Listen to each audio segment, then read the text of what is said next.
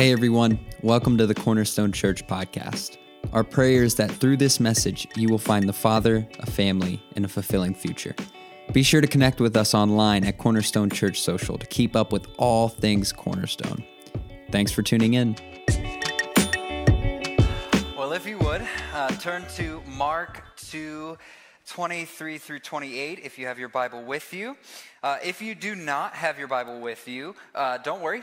It'll be on the screen. But if you do, I really want to encourage you to open up to Mark 2 23 through 28, um, because what we're doing today isn't just merely a spectator sport in which uh, you're watching me and I'm performing, and then we all go home happy and ready for lunch. Um, but instead, we are worshiping God together. And so we're diving into God's word together. So if you have your Bible with you, uh, Mark 2 23 through 28, it says this. One Sabbath, Jesus was going through the grain fields, and as his disciples walked along, they began to pick some heads of grain.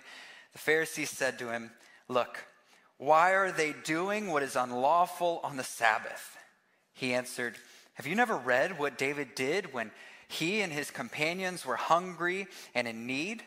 In the days of Abiathar, the high priest, he entered the house of God and ate the consecrated bread, which is lawful only for priests to eat and he also gave some to his companions. Then he said to them, The Sabbath was made for man, not man for the Sabbath. So the Son of Man is Lord even of the Sabbath. Will you pray with me? Heavenly Father, we thank you for your great love and this wonderful day in which we are able to gather and worship you, where we can humble ourselves before you, recognizing the life that we have in Christ. Heavenly Father, by your Spirit, I pray that you would guide me as I speak today, that I would speak what you want me to speak, and I would not say what you don't want me to say. Father, let your will be done on earth as it is in heaven. In Jesus' name, amen. Well, hello, Cornerstone. I'm so happy that you're here. Uh, my name is Donnie Sanchez. I am the next gen pastor here at Cornerstone. Listen, if I haven't met you yet, love to do so after service, and I'm being totally genuine. Like, if I have not had a face to face conversation with you, I would love to do so after the service is over. Now, today we have a lot to get to today, so we're going to be covering a lot of ground. Um, there's so much that we can't get into today that I wish we could, but there is a lot that we're going to be going through. So, that being said, if you are taking notes, the title of this message comes from the title of a book by a Japanese theologian named Kosuke Koyama. His book is titled The Three Mile Per Hour God. For our purposes today, the title of this message is The Three Mile Per Hour God in a 65 Mile Per Hour World. Today, we're going to be talking about something that is deeply good. It's nourishing to our souls, it's amazing, holy, set apart, and yet it sounds like a dream, something that can never be actualized. And we will be talking about the spiritual discipline or the practice of Sabbath.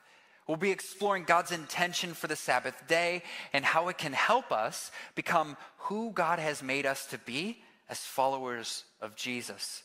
This leads us to the thesis for today's message, or in other words, if you're going to condense the entire message into one sentence, this is it God is inviting us into Sabbath rest so that we in Christ may experience a taste of the eternal rest that will come at the return of Christ.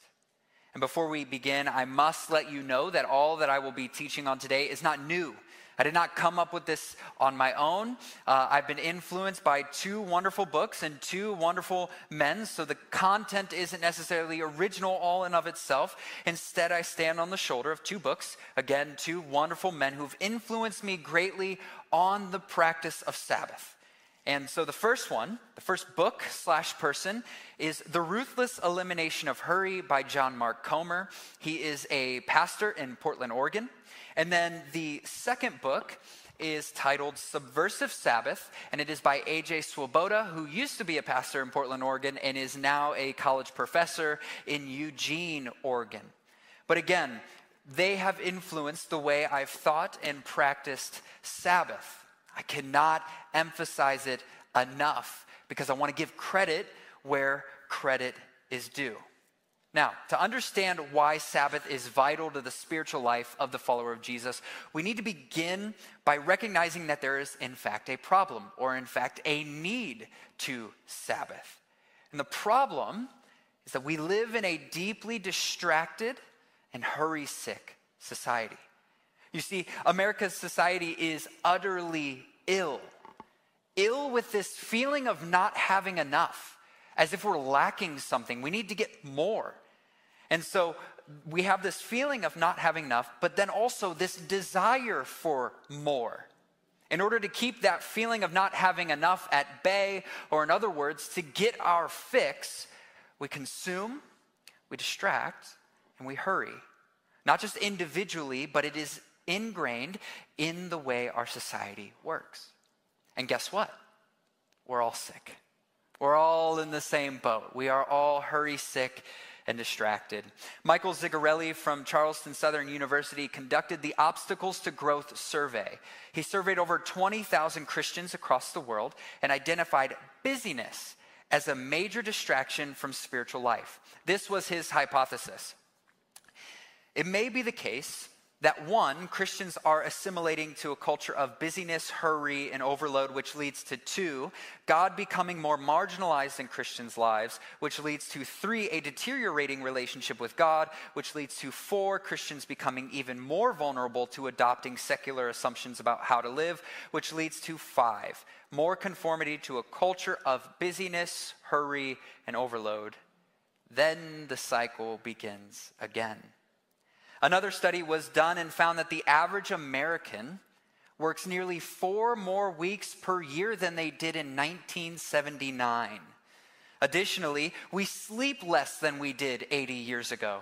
Currently, the average American sleeps only seven, or 6.8 hours per night. In 1942, that was 7.8 hours per night. The sickness isn't just workaholism. The sickness of distraction and hurry is in literally how we live and how we structure our lives and the decisions we, we make, what we do and what we don't do. A recent study found that the average iPhone user touches his or her phone 2,617 times a day. And additionally, each user is on their phone for two and a half hours over 66 sessions. In other words, 66 unlocks. And in my personal experience, the younger that person is, the higher those numbers go. And you see, the goal of social media, the goal of the streaming services, are not to make you a better person. Their goal is not to draw you closer to Jesus. Their goal isn't even to connect you to friends and family, although they say it will. Instead, they continually ask the question how do we consume as much of your time and attention as possible. According to psychologists, we live with a certain level of addiction to our devices. I'm looking at parents and grandparents also. This isn't something that only impacts children, it impacts all of us. And even if you're not a quote unquote techie person, you at least have a low grade compulsion to a number of devices. It impacts all of us. And I don't say this merely to startle you or to call you out or something like that, but to show you that our culture values overworking and dependency on devices, which leaves us distracted and hurry sick. And when we're distracted and hurry sick, we can't be fully present to God and fully present to those around us, even those people we say we love. And we know what a busy day looks like. We know what our busy lives look like. I mean, think about this. You wake up in the morning, you're getting ready for the day. If you're a parent, if you're a grandparent, maybe you have to get kids ready for the day. So you're cooking breakfast, or if you even eat breakfast, if you have the time, and you're getting ready, you're trying to get dressed, trying to do all these things. Maybe you have kids to get ready. Then you get in the car, and it's time to get the kids to school and even to get to work on time. So everybody in the family has to get where they need to be on time, while also don't forget your morning coffee and connecting with friends and family on Facebook. Then you get into work and you have a long, full day of work or errands. If you work a desk job, it's probably full of meetings. If you work a more trade job, it's probably full of arduous labor, constantly talking to people. Or maybe you're a stay at home mother or father and you are constantly going everywhere because things need to be done. So by the end of the day, you're kind of like, man, that was a long day. guess what? Now it's time to get the family ready for dinner and to handle all evening activities. If you have kids in the house, that means you have sports, you have choir, you have band, you have all these extracurricular activities, or maybe you even have friends coming over.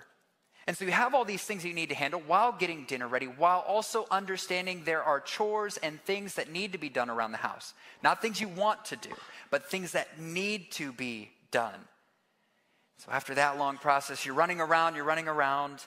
Finally, it's bedtime. If you have kids, you put them to bed, you probably take a shower or something, get ready for bed.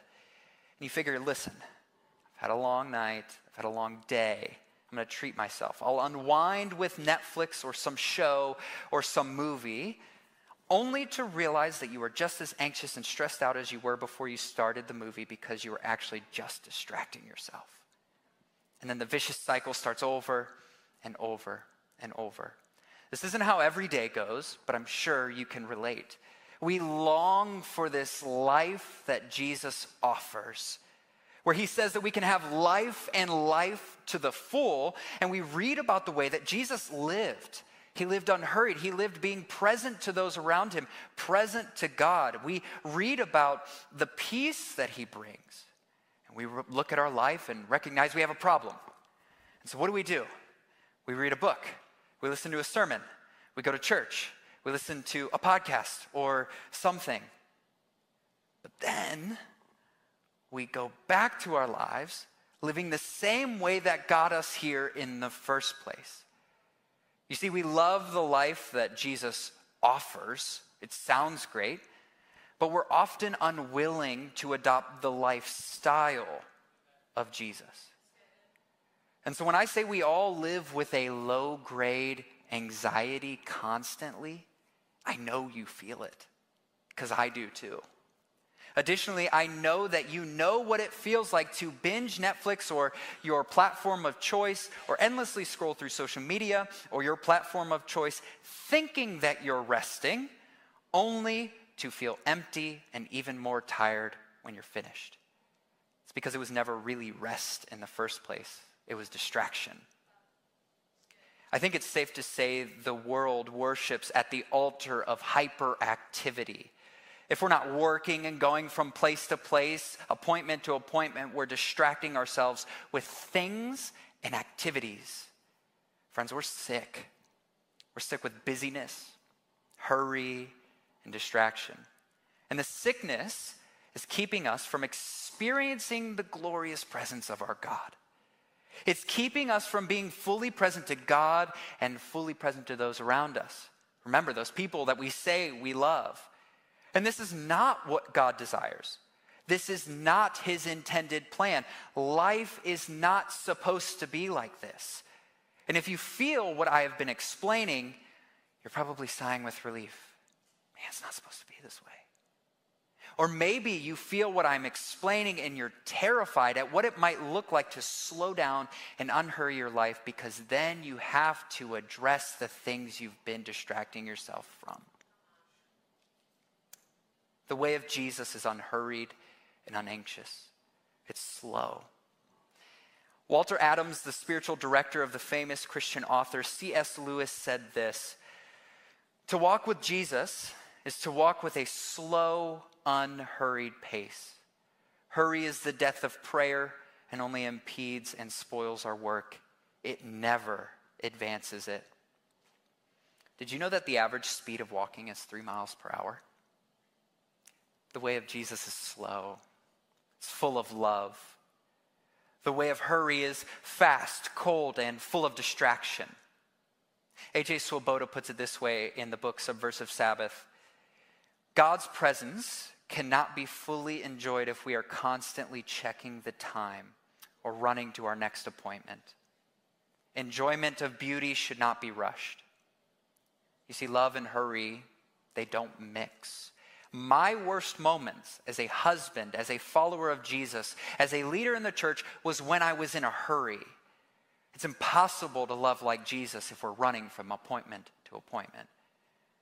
You know, I want to encourage you when you go home to try to find a passage in the Gospels in which Jesus was hurried and anxious Spoiler, you won't find such an event. He was utterly unhurried, unanxious, and full of love.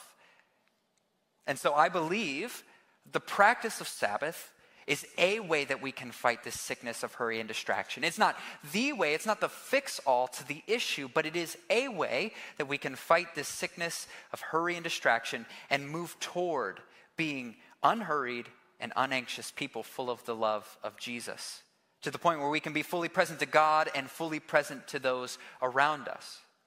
And so now that we realize that we have a problem, that there is a problem, that there is a need, Let's go back to our passage. Mark 2, 23 through 28. Mark 2, 23 through 28. It says, One Sabbath, Jesus was going through the grain fields, and as his disciples walked along, they began to pick some heads of grain.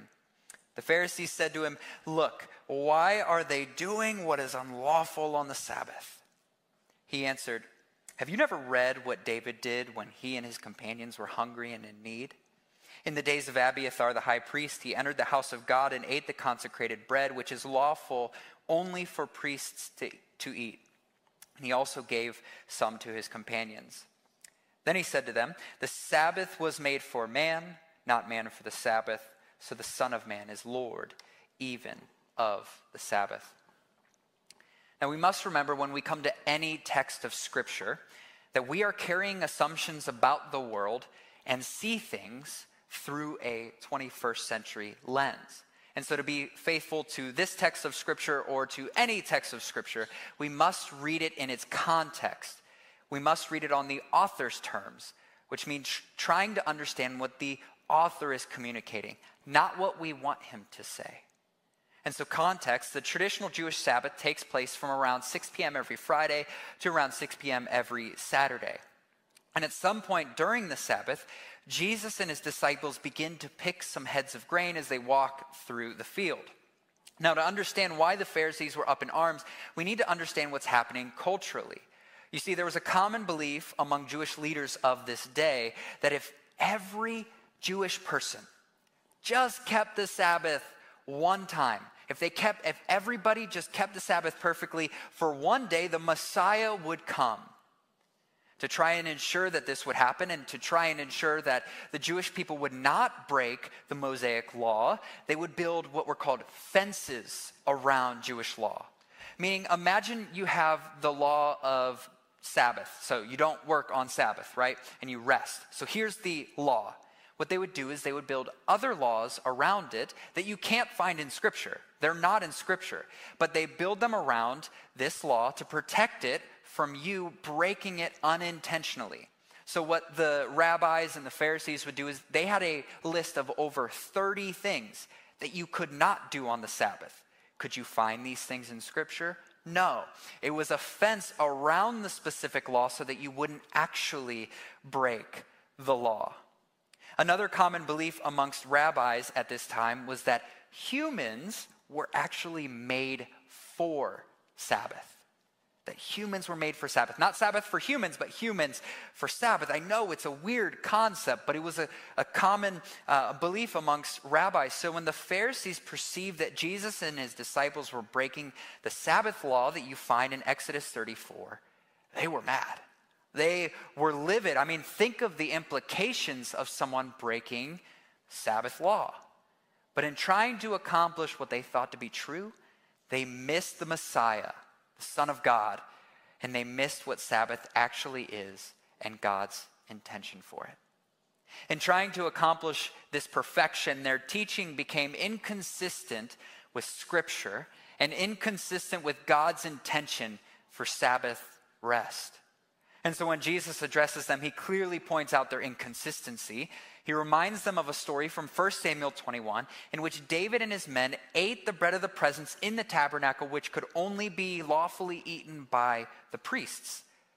Yet the priests gave it to David, and David was not condemned. If you read that passage in Scripture, it doesn't condemn David or say that he did anything wrong because it's King David, man after God's own heart. So, how dare the Pharisees try to condemn the Son of God. Sabbath was instituted by God as a gift to humanity and all of creation, not something that is to be lorded over people. It's a gift to nourish his creation, to nourish our souls. This is what Jesus meant when he says, Sabbath was made for man, not man for the Sabbath. So the Son of Man is Lord even of the Sabbath. So let's look at that sentence for a moment. When we read the statement from Jesus, and honestly, when we read this whole passage in the Gospel according to Mark, with our hurried 21st century Western eyes, we may think, ah, there it is. Sabbath's been done away with. Jesus fulfilled it, old covenant, old law. Now I can get back to doing what I want and advancing my kingdom. Or if you're a Christian, you spiritualize it and say, now I can get back to doing what I want and advancing God's kingdom. But that's not what Jesus is saying. If anything, this is an affirmation of the practice of Sabbath. By saying that Sabbath was made for man, Jesus is saying that Sabbath is a gift to his creation, a gift to be enjoyed. By saying that he is Lord of the Sabbath, he is making the claim that he is the very God that instituted it. He's making the claim about his authority and who he is. How dare they try to condemn the Son of God? And so you may be asking, if you're a curious cat, where exactly was the Sabbath instituted? I mean, come on, if we're going to get into the nitty gritty, where is this at? I'm so glad you asked. Uh, Genesis 2, uh, 1 through 3. Genesis 2, 1 through 3. It says, Thus the heavens and the earth were completed in all their vast array. By the seventh day, God had finished the work he had been doing. So on the seventh day, he rested from all his work. Then God blessed the seventh day and made it holy, because on it he rested from all the work of creating that he had done. What was the first thing that God did after he made all that was made? He rested and he made that day holy. He didn't run to go and do more things, he rested and made that day holy. So now we Sabbath because God himself rested and has made the seventh day holy. As Christians, according to the Apostle Paul, we are to be imitators of God. And so, because God rested, we rest. Who are we to say, nah, I'm fine. I know myself pretty good. I'm not that bad. I just, I don't, I don't, I don't need that. God rested, so we rest. Now, there's an argument from some that the practice of Sabbath has passed away at the fulfillment of the Old Covenant. But based on the fact that the Sabbath was instituted at the very beginning of creation, before Mosaic law, even before Abraham, and also because God himself rested, and because Jesus affirms the Sabbath and practiced the Sabbath, we set aside a day of rest. Additionally, we see that Christians for centuries, whether on Saturday or Sunday, have practiced Sabbath in some way or another. Only until quite recently has the Sabbath fallen out of favor. For my older friends here today and online, you probably remember when Sunday was called the Lord's Day. And if you lived in a small town, you can probably remember when the entire town basically would shut down. Whole businesses would stop business for one day. Now only Chick fil A does that. Yes. Uh, so, but notice how fast our culture has become since then. As hurry and distraction increase, Sabbath rest decreased. The arguments for the continued practice of Sabbath could go on, but that is not our purpose today. Our purpose is to see God's invitation to enjoy his wonderful gift of Sabbath rest and respond to his invitation. Even if a person were to reject Sabbath as a command, it is clear that Sabbath is woven into the fabric of creation. And as with anything that is a part of the created order, when we go against the grain of God's creation, we get splinters. Examples think of climate change. So, the more you chop down trees in the rainforest, the more animals are going to go extinct because the less room they have to live in that area. And if that doesn't connect well with you, think about this. Several decades ago, the city of Cleveland was pumping so much junk into the Cuyahoga River that it actually caught on fire. A river caught on fire. When you go against the grain of God's creation, you get splinters. And so we wonder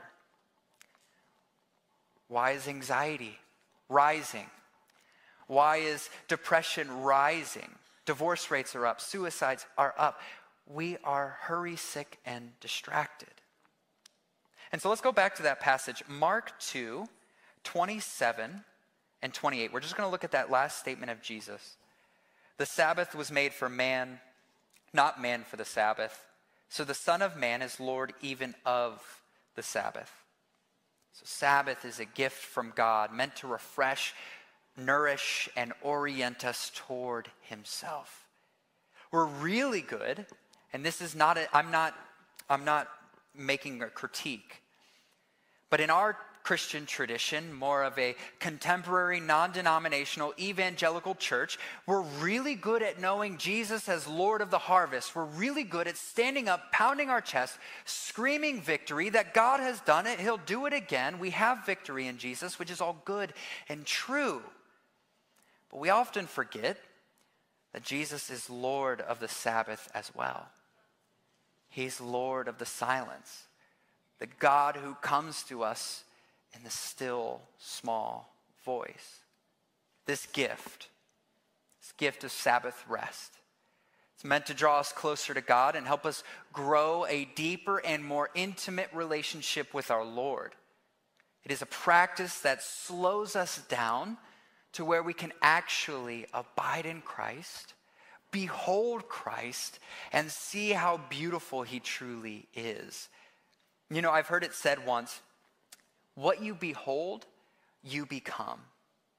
And so, if we're beholding our phone and I'm on it all day and I'm scrolling and I'm on social media, I'm watching YouTube videos, or if I'm constantly in thought about my next appointment or how so and so annoyed me yesterday, how I'm frustrated over here for this and that, or the laundry list of things I have to do today, or I'm constantly beholding Netflix, sports, etc., put whatever you want there.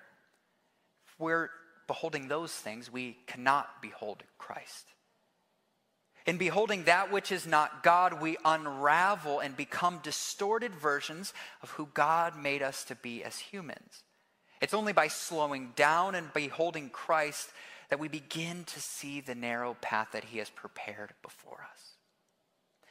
And so this begs the question what is Sabbath exactly? What, what exactly is Sabbath? Okay, fine, great, it's here. What is it? Simply, it's a practice in the way of Jesus that, in the words of John Mark Comer, helps us be with Jesus, become like Jesus, and do what Jesus did. A.J. Swoboda defines Sabbath as this Sabbath keeping is like any discipline of the Christian tradition. A discipline is any repeated and intentional action that God uses to change our hearts and minds. Disciplines are critical to the Christian life, and there are many disciplines in the Christian tradition, such as prayer, scripture reading, church going, and confession. Disciplines are external actions undertaken with the vision that God can use them to reform our internal affections. We must once again envision the Sabbath not in terms of a day that just happens but in terms of a discipline that transforms us inside. Sabbath is a proactive, intentional discipline, not an add on that we get to when time makes space for it, because as we explored, time does not make space for it. If you want to break that uh, or condense that down into a simple sentence, it is a 24 hour block in our week in which we stop, rest, delight, and worship. All of these being oriented toward and around God. It's a day to focus on God's Spirit. It's a day in which we find contentment in God, realizing that in Christ we need nothing. We don't need another thing that we can buy. We don't need to watch another show. We find our contentment in God.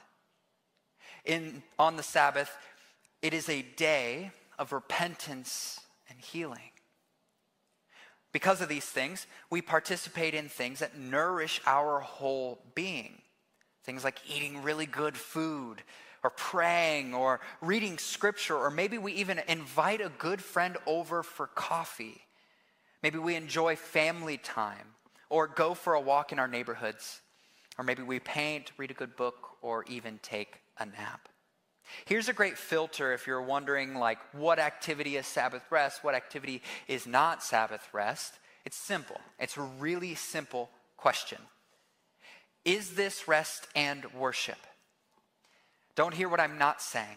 I did not say, is this rest or worship? Is this rest and worship? If your response is no, or well, kind of, but like not really, but like I could try and find a way to justify it, or maybe flat out just, I don't know, uh, no idea, then simply just hold off. There's six other days in the week for that activity if it is really that important. In practicing Sabbath, we are saying yes to God and His good world and are saying that we are content in God. In Christ Jesus, we have everything we need. On Sabbath, we say no to another day of consuming media, another day of shopping, striving, another day of gaining, desire, and winning. Ah, it's tiresome. Instead, we give our attention to our Lord. On Sabbath, we embrace our limitations in order to embrace Jesus as Lord. There's never going to be a week in which you completely finish your to do list. If you're an adult, you know this. There will always be things to do good things, important things, things that need to be done. But on Sabbath, we embrace the limitations that we have and the reality that we can't do it all. We weren't created to. In doing so, we place our trust in Jesus and experience a taste of what eternal rest will be like at the return of Christ and what theologians call the new creation or uh, Revelation calls the new Jerusalem. It's as if we get this weekly taste, a weekly holiday of new creation, longing for the restoration of all things, saying, Come, Lord Jesus. And here's the thing Sabbath will look different for everyone. There's no set checklist. We are all in different seasons of life, but it is a day that we stop all work, paid and unpaid. Paid, of course, your job. Unpaid are things like housework, paying the bills, going to get a haircut, going to shop and get groceries. We stop all work, we rest. So we let go of the hustle and bustle of the week. We let go of consuming another ounce of media we delight. We delight in God's creation and in God Himself, and we worship. Sabbath is meant to be done with others in your community. So we worship with others and with all activities that we may do. And so we have some now, uh, we, have, we now have some understanding of what Sabbath might look like, but we know what it is. It's also important, though, to talk about what it's not. Sabbath is not just another day off. On a work day, you work for your employer. On a day off, you get things done around the house. You pay the bills, you run errands, you go to see a movie, you work out, you go shopping, you stream your favorite show, etc. These are awesome things, but these activities would not fit into our running definition of Sabbath. Remember, Sabbath is a day of stopping, resting, delighting, and worshiping. It's not a day of desire, striving, gaining, doing. Sabbath is a day centered around worshiping God and resting. A day centered around what we desire and, and, and meeting those desires does not constitute a Sabbath. And so now we've explored what Sabbath is and what Sabbath isn't. But what would it look like for somebody to practically practice it? I love getting into the theoreticals, getting into the deep weeds of, of what is this, what is that. But we need to, at some point, bring it down to if I want to do this, if I'm compelled by Jesus to do this, how does someone practically practice it? If you want a more in depth guide on how to practice Sabbath, I would recommend the How to Unhurry uh, workbook, which is a workbook that is meant to go with the book Ruthless Elimination of Hurry by John Mark Comer. You can find it online, it's free to download. But we're going to run through six steps that'll get us off the ground if we want to practically practice Sabbath. So, number one, step one, is Sabbath time. It's important to figure out when you're going to Sabbath. Remember, this is a discipline that you must make time for. It won't just show up at your door with a nice bow.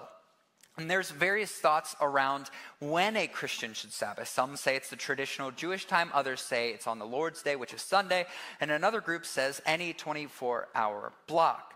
But we need to at least set a concrete block in our week in which we are going to Sabbath. Remember, we can't, it's not an add on, we can't just throw it in because time doesn't make space for it.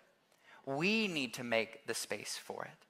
Personally, I see the heart of Sabbath and the heart of Jesus and the heart of the scriptures compelling me to see that it is more important that we Sabbath than on what day we Sabbath. Again, we have all different seasons of life. We all do different things for our job and school. And so what works best for me is Sunday at about 3:45 p.m. to Monday at about 3:45 p.m. Again, yours might be different based on your work schedule, based on your season of life, your vocation, but a 24 hour block, Sabbath time. Number two is Sabbath ritual. This is establishing what you're going to do to begin and end every Sabbath. View it as a weekly ritual that kicks off Sabbath for you and your family. Personally, I read Psalm 92, which is a traditional uh, Sabbath psalm, and then I pray to begin Sabbath, and then I also read scripture and pray to end Sabbath. The ritual can vary from simple, like mine, or to more elaborate. If you have a family with kids, it's, it's way more awesome to make it more elaborate. Um, traditionally, what will happen is the father of the household will say a blessing over the kids and the wife, and uh, the grandparents and everything like that. And sometimes they light candles, begin it with a really big meal, make it fun. It can, again, be very simple or very elaborate. So that's number two. Number three is activities. Sketch out what activities will be a part of your Sabbath. It's important to keep in mind what we talked about concerning stopping, resting, delighting, and worshiping. It's important to note also that this is not a to do list. I'm looking at my friends who love to check off to do lists. This is not a to do list, um, it's simply a list of ideas for the day. If you don't get to some of them, that's fine. There are no to do lists on Sabbath. So that's three, sketching out what activities are you going to do as an individual, but also as a family. And number four is preparation. It's extremely difficult to practice Sabbath if you're not prepared for it, because again, time does not make space for it. So if you do not prepare, it's going to run right up on into Sabbath, and you're going to find it really difficult to even find an ounce of rest. So, the day before Sabbath, try to complete all time sensitive tasks, get the house in order as much as possible, and if even possible, try and cook enough dinner to last uh, two days so there are leftovers. This will keep you from worrying about cooking on the Sabbath.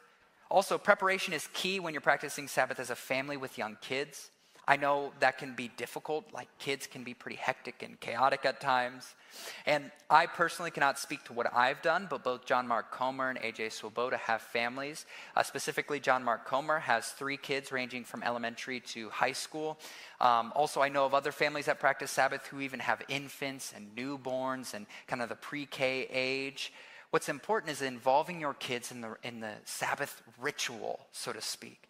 Involving them in that and preparing fun treats or fun things for them on Sabbath is a great way to help them love Sabbath as well.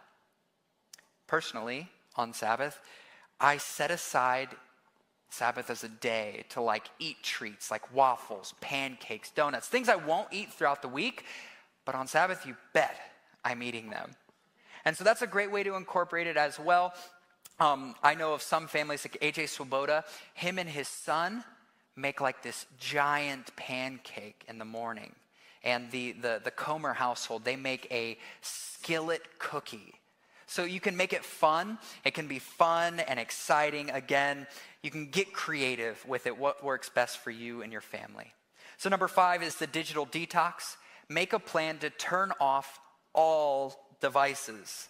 If you have plans with friends or family, uh, plan ahead so that you won't have to rely on your phone. Remember, this is a day in which we rely on God. We're fully present to God and those around us. So we really don't want to rely on a device when we already struggle with hurry and distraction. And this can be hard. It is. It's hard for me. But as I've done it, it's been refreshing. The only time I turn on my phone during Sabbath is if Jordan is out of the house for whatever reason, my wife. And then, even when I have it on, it's on Do Not Disturb in such a way that if anybody tried to call me, I wouldn't get a notification. I would get nothing.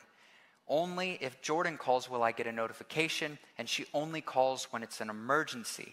And so I leave the phone in another room with the volume up just in case.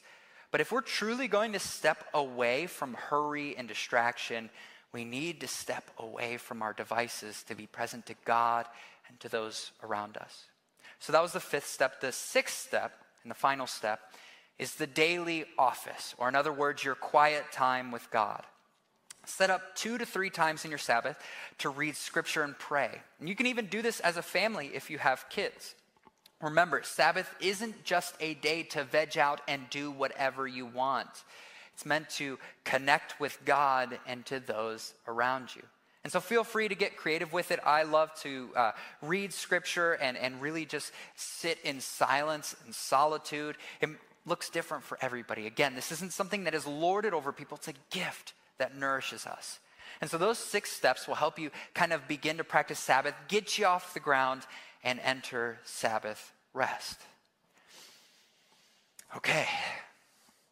If this seems intimidating, don't worry. I know we've covered a lot of ground today. I said we're going to cover a lot today. There's a lot that we're not going to get to, um, but we've covered a lot of ground. And so, my hope and my prayer is that you feel compelled by Christ to ex- enter Sabbath rest and experience it through this weekly practice. That you would become fully present to God and fully present to others, those around you. To be honest, at first it's going to be difficult. It's not going to be fun, especially if you're a hurried person, which we all are. We've established that we're all in the same boat. And there will be times when you get what's called Sabbath depression, when your brain starts craving stimulation and your mind becomes sad as your body is not being pumped with the adrenaline that you experience in a busy day. It's real. Trust me, there will be moments when you begin to practice Sabbath where you feel like you are just utterly failing. But remember, this isn't about winning, this isn't about losing. It's about following Jesus. It's not it's it's about practice, not perfection. You know, I've been practicing Sabbath for about 4 years now, and I still feel like a newbie. I still feel like I'm totally new to this thing. But what's important is that we keep our eyes on Christ and that we don't drift into two possible extremes. There's one extreme, which is the legalistic extreme, which is what the Pharisees fell into, which says, I Sabbath the right way. You need to do it like I do. Follow what I'm doing. I'm perfecting Sabbath. You're a terrible person if you don't do it like me. That's legalistic. So that's one extreme. But we also don't want to fall into the other extreme, which is to over spiritualize Sabbath. Maybe you try to practice Sabbath and you're not experiencing immediate success. And so you throw it away and you say, you know what? You know what? You know what? I don't need this. I'm going to have a Sabbath rest posture as I work every day this week. And you know, I'll make time to slow down. But no, no, no, no, no, no. It's just between me and the big man upstairs. That's over spiritualizing Sabbath. Because yes, Sabbath is a posture, but it is also a practice. The goal is to be with Jesus, become like Jesus, and do what Jesus did. Every spiritual discipline, including Sabbath, is a means to an end. That end is Jesus himself. The point isn't to be really good at checking off religious boxes. The point is to become more like our Lord Jesus Christ if our practice of Sabbath or any other spiritual discipline for that matter makes us think that we're great, we've utterly missed the point. If you become prideful in your spiritual practice, you've probably made your performance of the practice your focus instead of making Christ your focus. And so let us come back to where we began. God is inviting us into Sabbath rest so that we in Christ may experience a taste of the eternal rest that will come at the return of Christ. So when we step into Sabbath rest, we begin to see God's good world as He intended. As a divine expression of His love, something to be enjoyed and stewarded under His lordship. The world, time, It's not, in fact, ours. It never was. Yet, by the grace of God, we get to enjoy it in the presence of God. So, God is inviting you into Sabbath rest so that you, in Christ, may experience the taste of eternal rest that will come at the return of Christ. Now, I recognize that many of you may have many questions and may have a great amount of uncertainty. And I'm more than happy to answer your questions again. Like I said, if we have not met yet, I would love to do so after the service. I'm being entirely genuine. Heck, I'll even grab coffee with you to answer your questions. But I believe that God is inviting you into Sabbath rest so that you in Christ may experience a taste of the eternal rest that will come at the return of Christ. In doing so, you will take a step toward being fully present to God and fully present to those around you. Well, that's all for this week. Thanks again for joining us. If you'd like to contact us or find out more about our ministry, head over to our website at cornerstonechurch.info. Have a great week.